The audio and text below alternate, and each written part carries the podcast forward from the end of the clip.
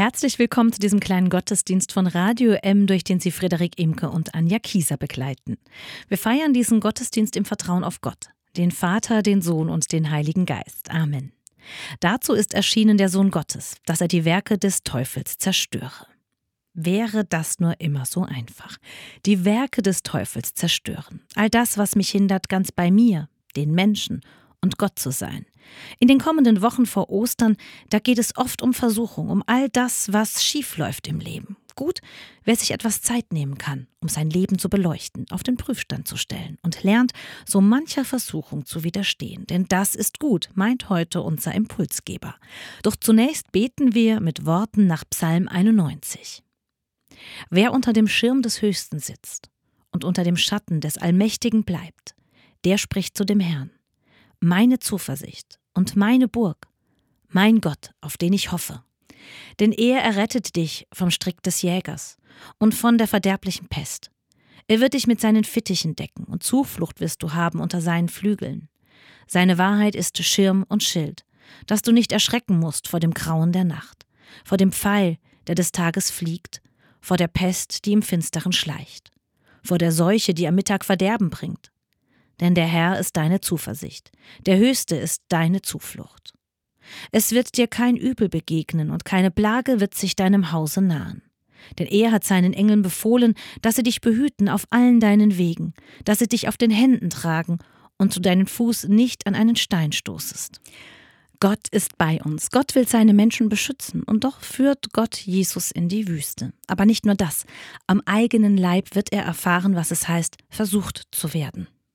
Da wurde Jesus vom Geist in die Wüste geführt, damit er von dem Teufel versucht würde. Und da er 40 Tage und 40 Nächte gefastet hatte, hungerte ihn. Und der Versucher trat herzu und sprach zu ihm, Bist du Gottes Sohn, so sprich, dass diese Steine Brot werden. Er aber antwortete und sprach, Es steht geschrieben, der Mensch lebt nicht vom Brot allein, sondern von einem jeden Wort, das aus dem Mund Gottes geht. Da führte ihn der Teufel mit sich in die heilige Stadt und stellte ihn auf die Zinne des Tempels und sprach zu ihm: Bist du Gottes Sohn, so wirf dich hinab, denn es steht geschrieben, er wird seinen Engeln für dich Befehl geben, und sie werden dich auf den Händen tragen, damit du deinen Fuß nicht an einen Stein stößt. Da sprach Jesus zu ihm: Wiederum steht auch geschrieben, du sollst den Herrn deinen Gott nicht versuchen. Wiederum führte ihn der Teufel mit sich auf einen sehr hohen Berg und zeigte ihm alle Reiche der Welt und ihre Herrlichkeit und sprach zu ihm: das alles will ich dir geben, wenn du niederfällst und mich anbetest. Da sprach Jesus zu ihm, Weg mit dir, Satan, denn es steht geschrieben, du sollst anbeten den Herrn, deinen Gott, und ihm allein dienen. Da verließ ihn der Teufel, und siehe, da traten Engel herzu und dienten ihm. Und nun hören Sie dazu einen Impuls von Frederik Emke. 40 Tage Verzicht. Diese Woche hat die vorösterliche Fastenzeit begonnen. Haben Sie das schon einmal ausprobiert? Ich und meine Freundin haben uns für diese Zeit vorgenommen, keinen Kaffee zu trinken.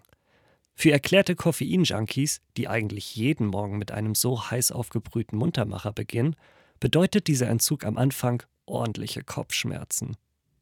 Und doch glaube ich, dass es sich lohnt, einmal auf Angewohntes zu verzichten. Auf etwas, das schon ein Stück weit zur Abhängigkeit führen kann.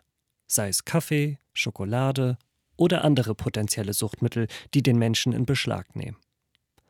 Mal gucken, wie das mit dem Kaffeefasten so läuft. Doch was ist eigentlich der Sinn hinter diesem Fasten, also hinter diesem beschriebenen Verzicht? Von der schnellen Diät bis zum Einstieg in einen grundlegenden Lebenswandel ist so ziemlich alles dabei. Kraft tanken, auf andere Gedanken kommen, mit sich selbst allein sein, die eigenen Gedanken einer Sortierung unterziehen. Entscheidend dabei ist der eigene Antrieb, der eigene Wille zu einer Veränderung. Es ist ähnlich wie beim anfänglichen Kraftsport, wenn eine Veränderung angestrebt und diszipliniert angegangen wird. Dann kommt es dennoch vor, dass sich nicht der erwünschte Erfolg einstellt, aber etwas anderes, was zunächst wenig Freude bereitet. Es bereitet anfangs nämlich körperliche Mühen Wer Erfolg haben will, muss einiges auf sich nehmen und diszipliniert darauf hinarbeiten. Wenn es anders kommt als erwartet, dann ist das keineswegs ein Misserfolg. Der zweite sachliche Blick deckt nämlich auf, dass Erfolg auch anders aussehen kann, als man ihn sich vorstellt. Ein treuer Begleiter auf dem Weg zum Erfolg ist die Versuchung, doch vorher abzubrechen. Doch am Morgen zur Kaffeemaschine zu laufen und die Filtertüte befüllen. Oder auf den Kraftsport übertragen, halt doch die 5 Kilo Hantel nach dem ersten Anheben beiseite legen und sich wieder zum gemütlichen Sofa bewegen. Die Versuchung ist allgegenwärtig. Man kann es sich ja auch einfach machen und mehr den Schein erwecken, man hätte es durchgezogen. Heute noch drei Tassen Koffeinstoff, morgen dann vielleicht nur noch zwei Tassen. Ist das angestrebte Ziel eine gesündere Ernährungsweise, dann stellen Naschwerk und Genussmittel eine Versuchung dar. Heute esse ich nur noch diese eine Tafel Schokolade, morgen dann nur noch ein Riegel. Und selbstkritisch gefragt, wirklich? Nehme ich mir wirklich vor zu fasten und es durchzuziehen, oder ist die innere Versuchung stärker als der edle Wille? In unserer heutigen Bibelgeschichte geht es jedenfalls auch um Versuchung. Da wird Jesus Christus, wie es heißt, vom Geist in die Wüste geführt, um 40 Tage zu fasten. Hierauf geht wohl auch unser heutiger Brauch zurück. Als er nun an diesem lebensfeindlichen Ort angekommen ist, entkräftet zwischen den kargen Felsen zusammenbricht, da tritt der Teufel, also die Personifizierung der Versuchung schlechthin, an ihn heran, um ihn von seinem Vorhaben abzubringen. Jesus sagt von sich, dass er der Sohn Gottes sei, also jemand, der den wundertätigen Gott selbst zum Vater hat. Dann kann er doch einfach aus der Kraft Gottes heraus diese Wüstensteine in prall gefüllte Fladenbrote verwandeln, um den körperlichen Hunger zu stillen. Ich habe mich oft gefragt, warum Gott dies zulässt. Warum nicht zuletzt der göttliche Geist Jesus an diesen verlassenen Ort schickt und solchen körperlichen Strapazen aussetzt. Ein Kapitel zuvor noch, bei Jesu Taufe im Jordan, hat sich Gott selbst vor der Menschenmenge zu diesem Jesus bekannt. Dies ist mein Sohn. Und jetzt? Jetzt schickt er diesen Sohn wortwörtlich in die Wüste, wo er zu allem Überfluss noch mit dem Versucher schlechthin, dem Teufel, konfrontiert wird. So schwer nachvollziehbar das erstmal wirkt, so wird an dieser Geschichte doch deutlich, dass Jesus ganz Mensch und ganz Gott ist. Die Versuchungen sind Merkmale seines Menschseins. Natürlich hat Jesus Hunger, wie jeder Mensch, der sich in einer solchen Situation befände.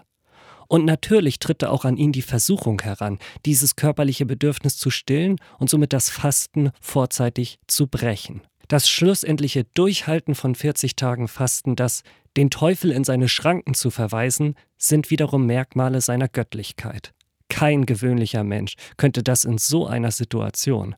Ich selbst hätte wahrscheinlich gleich in der ersten Woche umgedreht und wäre in die nächste Stadt zum nächsten Bazar gelaufen. 40 Tage. Das ist eine echt lange Zeit. Der Körper ist vermutlich völlig entkräftet. Jesu Geist jedoch immer noch stark und treu in Gott dem Herrn, der ihn an diesen Ort geführt hat. Hierin erweist sich Jesus als der Sohn Gottes, dass er dem Wort Gottes gegenüber gehorsam ist. Ein Sohn, der im und aus dem Vertrauen auf den himmlischen Vater lebt und handelt. Was ihn während der 40 Tage am Leben gehalten hat und was ihm in der Begegnung mit der Versuchung hilft, ist das Wort Gottes. Es ist seine verlässliche Basis. Er verliert so seinen Auftrag nicht aus dem Blick. Er kann dem Teufel schlagfertig entgegnen, der Mensch lebt nicht nur vom Brot allein, sondern von jedem Wort, das aus dem Mund Gottes kommt. Dieses Wort stärkt, ermutigt und führt zum Erfolg. Erfolg durch die Versuchung hindurch. Erfolg durch Versuchung. Was ein normaler Mensch sich als schlimme Katastrophe auf seinem Weg vorstellt, ist in Wirklichkeit oftmals ein Prüfstein für die Ernsthaftigkeit des Vorhabens. Es stellt heraus, ob es dem Betreiber um die Sache oder um sich selbst geht der Versuchung zu widerstehen, eine vermeintliche Abkürzung auf dem Weg zum Erfolg zu nehmen, indem man hier und da doch mogeln könnte. Nein, dem zu widerstehen lohnt sich am Ende. Auf dem Weg zum Erfolg durchschreitet man auch tiefe, dunkle Täler und Wüsten. Wer hierbei aber ein klares, lauteres Ziel vor Augen und einen inneren Halt hat, der wird erfolgreich sein. Für Christen kann dieser Halt die Gemeinschaft mit anderen sein. Im Bibellesen und im täglichen Gebet zu Gott mag er begründet liegen. Auf dem Weg zum Erfolg vorankommen heißt auch der Versuchung ins Auge zu blicken, sich und seine Ziele in Frage stellen zu lassen und eben jene Konfrontation nicht zu fürchten. Erfolgreiches Leben Und somit auch das Vorhaben zu fasten bedeutet für mich, sich den Herausforderungen und Versuchungen des Lebens zu stellen. Wenn man nach dem Hinfallen und dem gelegentlichen Versuch zum Nachgeben wieder aufsteht, sich wieder berappelt und das Ziel nicht aus den Augen verliert. Beim Vorhaben Kaffee zu fasten, da können die Momente kommen, in denen ich dann doch die Filtertüte befülle, den Wassertank voll mache und ich letztlich doch den Knopf der Maschine nicht einschalte. Wenigstens noch nicht. Solange man eben darauf verzichten will. Erlebte Versuchung schärft hierbei den Blick. Überwundene Versuchung macht dankbar und demütig. Amen. Zu diesem Gott, den uns Jesus nahegebracht hat, beten wir. Vater unser im Himmel, geheiligt werde dein Name Dein Reich komme, dein Wille geschehe, wie im Himmel, so auf Erden. Unser tägliches Brot gib uns heute und vergib uns unsere Schuld, wie auch wir vergeben unseren Schuldigern. Und führe uns nicht in Versuchung, sondern erlöse uns von dem Bösen. Denn dein ist das Reich und die Kraft und die Herrlichkeit in Ewigkeit. Amen. Wir wollen uns unter den Segen Gottes stellen. Gott segne dich und behüte dich. Gott lässt das Angesicht leuchten über dir und ist dir gnädig. Gott hebt das Angesicht über dich und schenkt dir Frieden. Amen. Schön, dass wir heute diesen kleinen Gottesdienst gemeinsam gefeiert haben. Wir hoffen, er hat Ihnen gut getan. Gerne können Sie ihn weitergeben an andere über die Social-Media-Kanäle. Und freuen tun wir uns auch über eine kleine finanzielle Unterstützung, wenn es Ihnen möglich ist. Auch ganz einfach hier auf dieser Seite über den Spenden-Button. Wir freuen uns, wenn Sie nächsten Sonntag wieder mit dabei sind und reinhören beim kleinen Gottesdienst von Radio M. Für heute sagen Danke Frederik Emke und Anja Kieser von Radio M.